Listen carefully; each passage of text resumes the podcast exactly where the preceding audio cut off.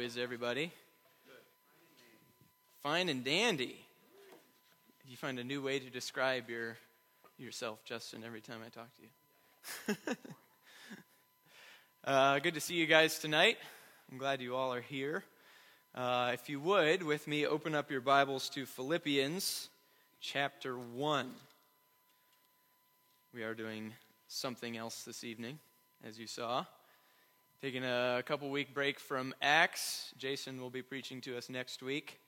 Um, and tonight we'll be in the, in the book of Philippians, chapter 1. Uh, open up to, we're going to look at verse 27 through the end of the chapter. We're going to start um, in verse 21. So let's read. For to me to live is Christ, and to die is gain. But if I am to live on in the flesh, this will mean fruitful labor for me, and I do not know which to choose. But I am hard pressed from both directions, having the desire to depart and be with Christ, for that is very much better. Yet to remain on in the flesh is more necessary for your sake. Convinced of this, I know that I will remain and continue with you all for your progress and joy in the faith, so that your proud confidence in me may abound in Christ Jesus through my coming to you again. Only conduct yourselves in a manner worthy of the gospel of Christ, so that whether I come and see you or remain absent, I will hear of you that you are standing firm in one spirit, with one mind, striving together for the faith of the gospel. In no way alarmed by your opponents, which is a sign of destruction for them, but of salvation for you, and that too from God. For to you it has been granted, for Christ's sake, not only to believe in him, but also to suffer for his sake, experiencing the same conflict which you saw in me and now hear to be in me. Please pray with me. Father, your word is good, and it is true, and it is right. Forgive us for doubting your word, for believing the inventions of our own mind, for believing the lies of Satan and of the world. We pray that you would open our eyes to see the truth in your word tonight Soften our hearts and help us to believe your promises and to obey your law, we pray. In Jesus' name, amen. So, uh, who wrote this? The Apostle Paul. That's right. Do you know where he was when he wrote this? He was in prison. That's right. Why was he in prison? For preaching the gospel. That's right. Um, and the context is that he, we see in verse 26, he wants to go visit the Philippians again, right? He wants to go see them. And why is that?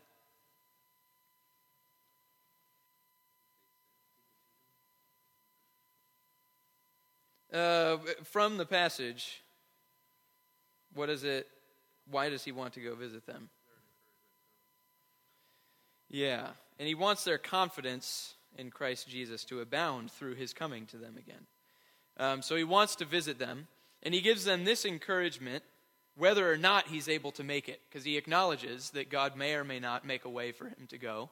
He may stay in prison for the rest of his life. Um, he may get out. He doesn't know what the circumstances are. But he gives them this encouragement, regardless of what the circumstances will be, regardless of whether or not he's able to visit them. He says, Only conduct yourselves in a manner worthy of the gospel of Christ. So, what does it mean to conduct ourselves in a manner worthy of the gospel of Christ? That's the question we want to answer, or we should want to answer when we hear Paul say that. Live in a manner worthy of the gospel. We should ask ourselves, what does that mean to live worthy of the gospel? So, first of all, from that statement, from Paul's statement, a uh, command, conduct yourselves in a manner worthy, we need to understand and accept that there is a particular way to live that is worthy according to the gospel. There is a way to live that honors the truth of the gospel and displays the power of it. And there's a way to live that disgraces the gospel and disgraces the power of the gospel. And you're either going to be living in a way that honors and is worthy of the gospel, you're going to be living in a way that dishonors the gospel.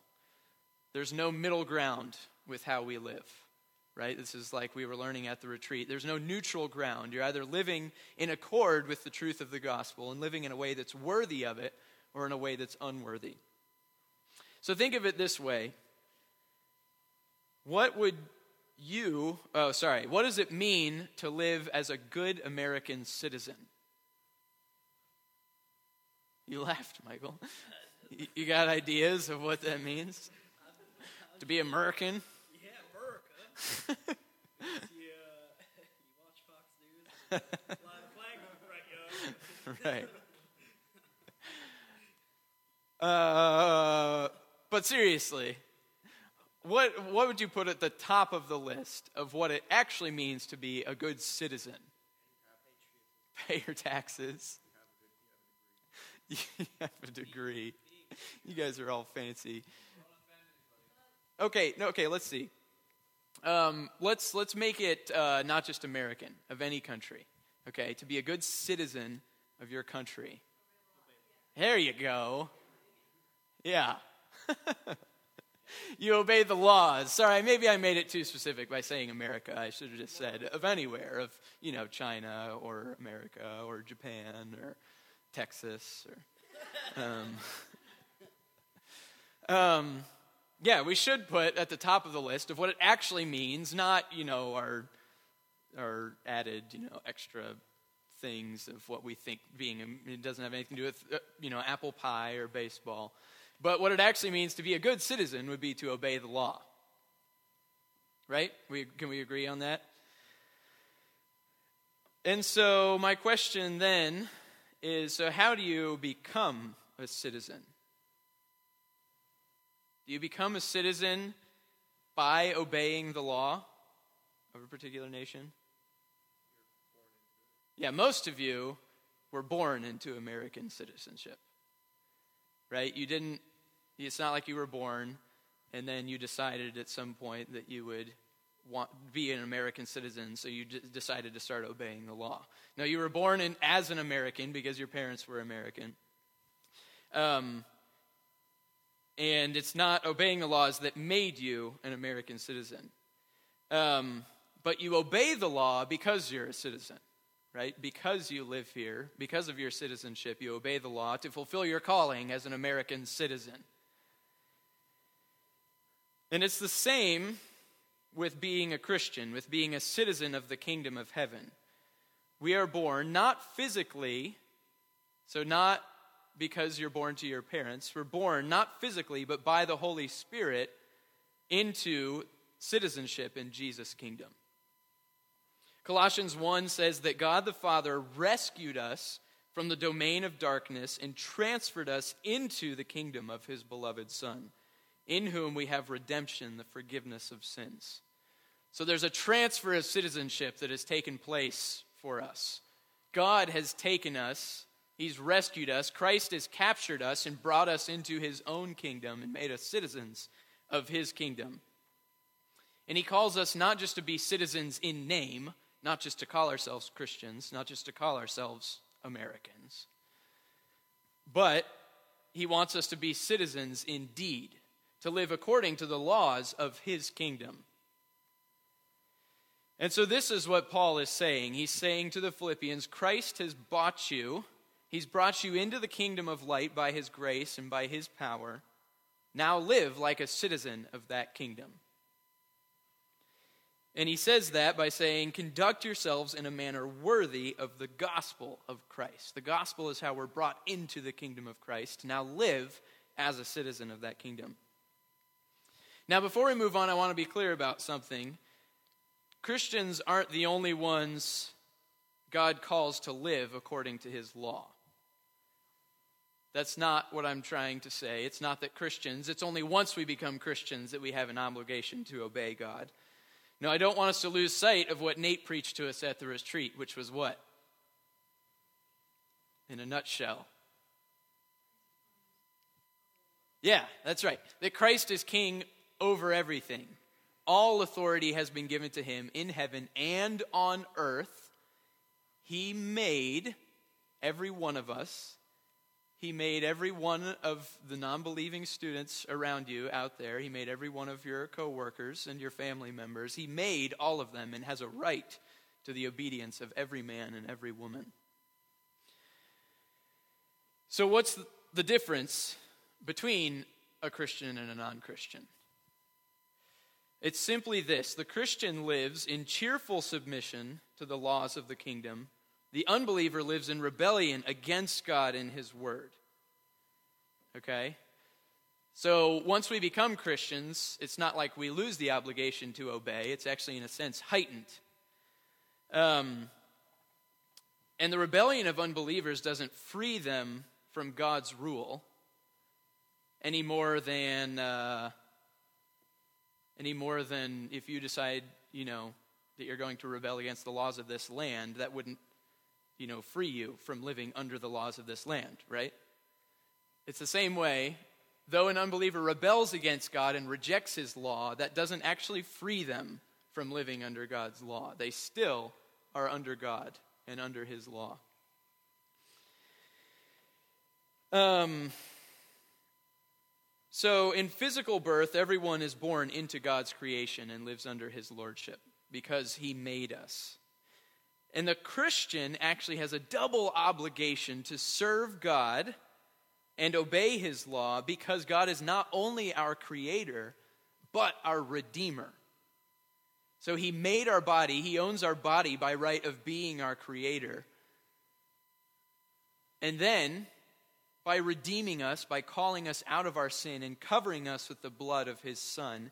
He owns us. We've been bought with a price. He not only made us, but he bought us and redeemed us from sin, which means the Christian has a heightened obligation to obey God and serve him. And that's what Paul is talking about when he says to live in a manner worthy of the gospel, not just worthy of a creature of God, but worthy of the calling that has been placed on you, being a believer in the gospel of Jesus Christ, being a son of God by the birth of the Holy Spirit. So, now we need to answer the question what does it mean to live in a manner worthy of the gospel? Well, let's look in this passage. It means a lot of things, but let's see what Paul says right here, and I want to focus on just a few things. So he says, Conduct yourselves in a manner worthy of the gospel of Christ, so that whether I come and see you or remain absent, and I just want to say, Paul doesn't want their obedience, their faithfulness, to depend on him. He doesn't want them to live in a right way just because he's going to show up and be there. He doesn't want them to live in a worthy manner just to impress him. He says, Whether I come or not, I want to hear that you're living worthy, regardless of if I show up or not. Okay? So he wants them to be living in a holy manner for Christ's sake, not to impress other people, not even to impress him. He wants them to walk in a manner worthy, regardless of circumstances, who comes, who doesn't come, whatever. So he says, regard or whether I come and see you or remain absent, he wants, he says, I will hear of you that you are standing firm in one spirit, with one mind, striving together for the faith of the gospel. So, first of all, walking in a manner worthy of the gospel looks like striving together. Okay, striving with one another, striving together. So, the first part of that is striving. That we are called by the gospel and by Christ's redemption of us to strive. That means living in a worthy manner requires effort. That we are to give ourselves, to make sacrifices, to strive. Uh, so, what sorts of things do you strive for? Good grades. That's an excellent one. That's actually exactly what I was thinking because it was amazing to see everyone during tests last week looking just like dead and beaten down, um, or a lot of you were just, you know, tired and could barely keep your eyes open. And, you know, I got midterms. And, um, and why, why were you like that? because you'd been striving, right? You'd been staying up, you'd been studying. Studying is something, if you're in school, most of you strive at. You give hours of effort and time and forsaking sleep and food and, and friendship to lock yourself, you know, in a room and, and strive to study to get good grades. Um, for some, it's practicing. For some, it's less noble things than grades. For me in, in college, it was a lot of striving to get really good at video games. Um, but we, we give ourselves to striving various things. Jason knows what I'm talking about. Not because he, he participated, but. Um, so we give ourselves to striving after all sorts of worldly things. It's not a bad thing to strive after grades, it's not a bad thing to strive in a job. Um, but we need to take that striving that we're willing to do for those things and transfer it to what a striving in the kingdom of God should look like. Those things should just be a shadow of our striving after a worthy life in the gospel. Are we ever distraught over the state of our souls as much as we're distraught over the state of our GPA? Are we ever distraught over the state of the, the states of the souls of others as much as we are over what grade I'm going to get on this test tomorrow? Do we strive for the kingdom of God? We're willing to strive for all sorts of things. We ought to strive all the more together. And that's the next part. Paul says, strive together for the faith of the gospel, firm in one spirit with one mind. This isn't just something that you do. Okay? It's central to the gospel of Jesus Christ and living in a worthy manner. It's central to be striving together with one another to live this life. Um, um, we have to spur each other on to love and good deeds. Um, we have to share our burdens and do this work together. It's not, our spiritual battle isn't just about us fighting by ourselves, you know, against our own private sin and never letting anybody in to know who we really are. Um, back to the studying thing, when I was, or whenever I studied, I hated doing group studying. I see some nodding heads there. Um, I hated doing group studying mostly because I was proud um, and could do fine on my own. You know, I could get good enough grades. I didn't need to like have to deal with anybody else and you know having them have wrong answers and them slowing me down by having to explain things to them or uh, you know risk having my grade affected by other people doing stupid things and in group projects. But it's just pride and selfishness. And that, that's how we often treat our spiritual life. Is that we don't want to strive together. Even if we're up for striving, we're going to go strive by ourselves for certain things and feel spiritual and don't want other people dragging us down. Don't want to have to worry about this guy's sin over here. He just doesn't understand. You know, he's just, just full of sin. He's just going to slow me down in my spiritual growth if I try to help him deal with his sin and his weakness, or her sin and her weakness. She's not as spiritual as I am. This is how we often think. But central to the gospel, Christ has called a people to himself. Titus says he's redeemed a people for his name, zealous for good deeds. We are to strive together to help one another, to know each other's struggles. Imagine being in a good study group where you're helped by other people and you help them because you all have weaknesses. Um, and this is how we should be for the kingdom of God, is striving together. Um, one example of this was at Bible study this past week. Um, we had our liveliest discussion of the year yet, talking about the question when did God create the earth? Um, and we talked a lot about some intricate things about you know, old earth versus new earth creationism and all these things. And, um, and we talked for a long time. Um, and the intention, the discussion was pretty intense. Um, but we got to the end, and so I know, I'm pretty sure more than one person in the group was wondering, you know, why, why did we need to talk about all that? You know, does it really matter? What's the point? I'm tempted to think that. Um, but it was important for us to argue about Scripture, about what God's Word teaches, to seek a better understanding of it. I could just sit here with what I think Scripture means um, and never talk to any of my brothers or sisters about that, but just assume um, that I'm right and have everything down well as well as I need to, and not worry about you know growing or anything. Um, but we need to engage with one another and be able to see where we differ and figure out if those differences are actually separating us, like worth separating us in terms of the faith, what's central to our faith and what we believe about the gospel. Or we need to figure out where we differ and where we need to live in unity in spite of differences.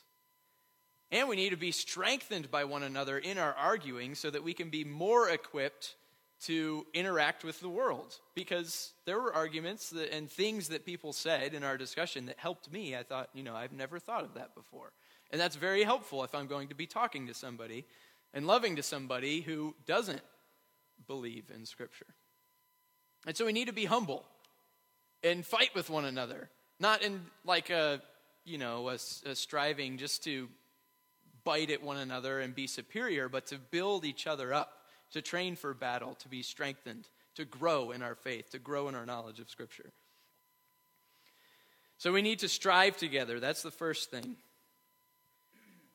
Second, in no way alarmed by your opponents. We're not to be alarmed by opposition.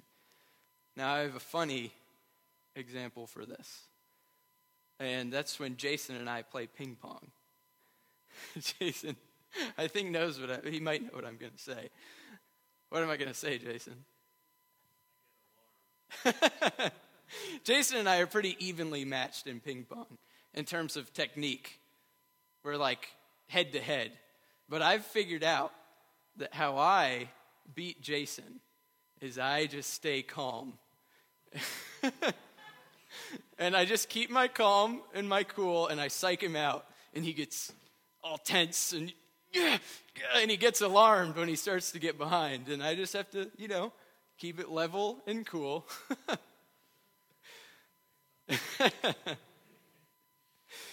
um, but we aren't to be alarmed by the opposition. Now, I don't know if I'm going to beat Jason in ping pong or not. We do know that Christ has won. We do, know that, we do know that he is king over the people that we will come in contact with. That he has all authority, past tense, all authority in heaven and on earth has been given to me, he says. We have God's word written for us, preached to us, that is our confidence and our rock. And so there's no reason for us to be alarmed in the face of opposition. None at all. And we shouldn't be easily fooled by people who are just trying to remain calm to psych us out. Don't believe anyone's lie that they're happy and healthy and content living in rebellion against God. It's not true. Anyone who thinks that they are happy and healthy and content, living in rebellion against God, God's word, has been fooled by Satan. They're fools. Be confident in the truth of God's word. Your very confidence in God's word is a sign of condemnation to unbelievers. That's what Paul says. He says, Do not be alarmed by your opponents, which is a sign of destruction for them. You're not being alarmed by their opposition to God's word and his truth and to the gospel. Your not being alarmed is a sign to them of their destruction and of their condemnation. So refer to God's word confidently as your authority. It is authoritative. And people, when they lash out against God's word, that is, it's their self protection. It's fear on their part. It's a visceral, visceral reaction to you because the more confidence you show in God and His Word, the more they know in their hearts that they stand condemned before that very Word. You know God's Word to be true. It is true. And the more confidence in God's Word, and the more you speak God's Word, and speak of God and of His goodness and of His judgments confidently, the more others will be drawn either, well, they'll be drawn to make a decision to reject or to accept the gospel of Jesus Christ. They'll see their need for it. The more you speak of God, the more confidence you show in His Word. And the flip side of that is that your confidence in God's Word and the truth of these things is a sign of your salvation. So it's a sign of the condemnation of those who don't believe. It's a sign of your salvation to yourself and to other Christians. Now, that doesn't mean to put on a mask of confidence so that other Christians will think that you're saved. What it means is that if you're timid and weak and faithless, go to the cross and find your confidence. If you're timid and weak and faithless, it means that that is sin, that you're not trusting in God and in His Word. And, you, and Christ has died for the sin of timidity the sin of weakness, the sin of faithlessness. Go to the cross, find your confidence in Christ and the work that he has done, and seek to grow in your trust in God. Seek him for faith. It says in this passage, right, that the faith is a gift, for it has been granted for Christ's sake, not only to believe in him. The implication there is that your belief in Christ, Christ is a gift from God and so seek Him for that gift. So strive together. Do not be alarmed by opposition. And lastly, suffer for Christ's sake. And this, too, is essential to living a life that is worthy of the gospel, is suffering for the sake of Christ. And what does this passage say about that suffering that might be shocking to us? It should be shocking to us. It's shocking to me. Verse uh, 28. It's been granted to you. What sorts of things get granted? Good things. That's right. Gifts. It's like it's another word for give, right? Granted, given. You get uh, grants for you. You know, you get money that's grants for school or grants for, for work. And that's a good thing, isn't it? A grant for something to be granted to you? What in the world, why would Paul say it's been granted to you to suffer for Christ's sake? Because suffering for Christ's sake is a good thing. It's a wonderful thing that God gives to us. How, why is suffering a good thing? Suffering for Christ's sake. Okay.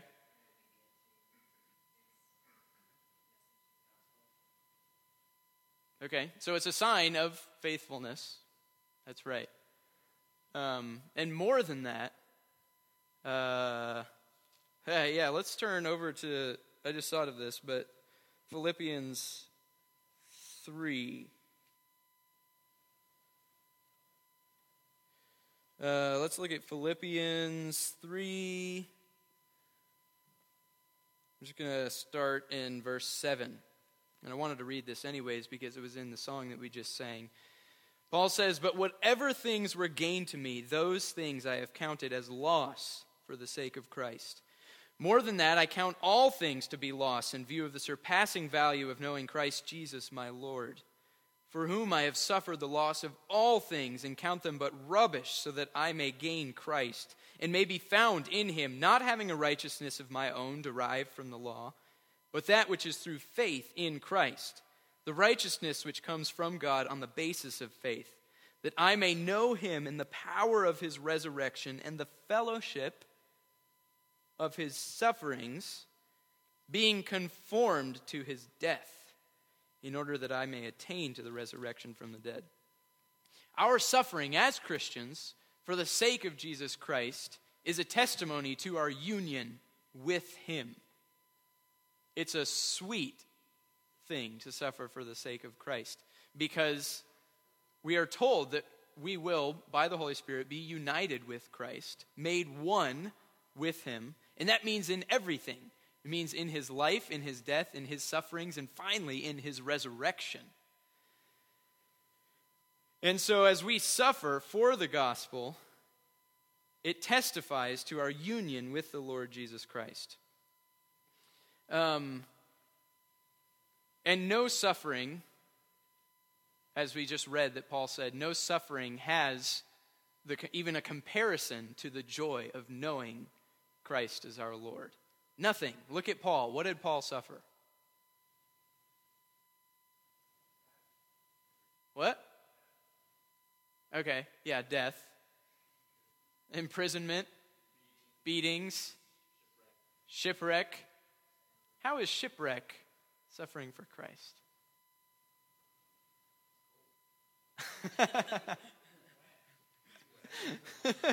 it's cold and wet.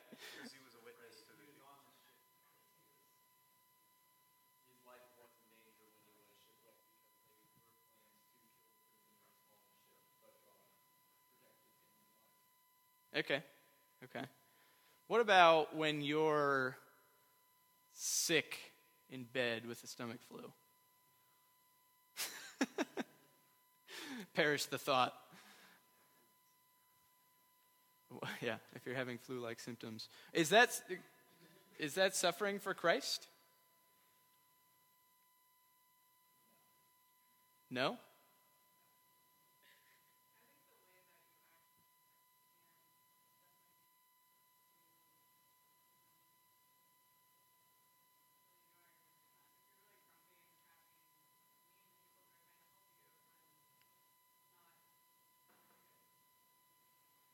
Yeah. So our response to suffering is, is what tells whether or not we're suffering for Christ, right? So James says, Count it all joy, my brethren, when you encounter, encounter, encounter bufferings, encounter sufferings of various kinds. Um, and that can, can be anything. And Satan uses things like sickness and shipwreck and things to try to wreck our faith and wreck our usefulness for the kingdom. And uses all sorts of attacks, not just people hating us, not just stonings, but all sorts of circumstances can either be sufferings that we complain about and that we think are just chance and we uh, hate God for them, or all sorts of circumstances can be redeemed and cheerfully taken hold of to be sufferings for the sake of Christ, by having a right attitude in the midst of them, by displaying our joy and our thankfulness to others for sufferings. Because suffering is a gift from God. No servant is greater than his master. We're not greater than Christ. We don't get to go through the Christian life without suffering. If you do go through the Christian life without suffering, Christ is not your master. That's what Christ says. And so, suffering for Christ is essential to the gospel. Um, and more than just uniting us to Christ, our suffering unites us to one another. I want to come back around to striving together. Oftentimes, our suffering, we're even selfish, not just with our accomplishments and our righteousness and our good things that we do. Oftentimes, we're selfish with our suffering. Do you know what I mean by that? When we're suffering in some way, we want to pull into a dark hole and just have me and my suffering, and you don't understand me. Um, you don't know my circumstances. You don't have the hard things about my life that I have. I want to keep my suffering to myself and hold on to it and, you know, pet it and have my own little suffering. But we're to suffer with one another. We're to suffer together. Paul says, strive together. And he says, uh, also to suffer for his sake, experiencing the same conflict which you saw in me and now hear to be in me. Paul wants them to share in his suffering, and he wants to share in their suffering. And we are to bear one another's burdens and thus fulfill the law of Christ. Our suffering is something that we share with one another. We should know each other's sins. We should know the relationships in each other's lives that are being a strain. We should be able to ask each other about particular people who we're having interactions with. Unbelievers, we should know about our brothers and sisters' relationships with other brothers and sisters and be helping each other with sin being worked through and dealt with. And we should help bear those burdens with one another because we're engaged in battle together, or we need to be engaged in battle together. Um, and when we are fighting together, carrying each other's burdens, we know what other our brothers and sisters are going through and fighting and dealing with. It strengthens us to be fighting together. And God blesses our fellowship. And when we suffer together, we can do away with building our relationships with one another on frivolous things. When we're suffering, we're required to look to each other for help, for strength, and to preach the gospel to one another, and to preach God's promises to one another, and to strengthen one another. If we're not suffering, then we can just go on building our relationships on movies and sports and frivolous worldly things. We need one another if we're going to suffer for the sake of the gospel. If you're going to go out and make a fool of yourself with roommates, with work co-workers, it's okay. You have the body of Christ. You have brothers and sisters who you can come to and get strength from if you're willing. You have brothers and sisters who will bear the burden of you being a fool with you. That's what Christ says. He says, even if you lose father and mother and brothers, he will provide many more for you in the kingdom of God. And so, if we're willing to suffer with one another, then we don't have to fear feeling like a fool, getting beaten, getting stoned, getting shipwrecked. None of those things do we have to fear. So, walk in a manner worthy of the gospel which means to strive together. It means do not be alarmed by opposition to your faith and suffer for the sake of Jesus Christ. There's more to it than that, um, but this is the time that we have. So let's pray together. Father, we pray that you would grant us the faith to suffer for the sake of your Son, Jesus Christ. Father, give us your Spirit. Empower us by your Spirit to live lives that are pleasing to you and that honor the gospel of your Son. Please strengthen us. Help us to build our lives and our relationships on the truth of your word, um, not on silly things, but on the solid rock of Jesus Christ. We thank you for sending your Son to die and redeeming us and bringing us into your kingdom. Help us to live as citizens of that kingdom, we pray. In Jesus' name, amen.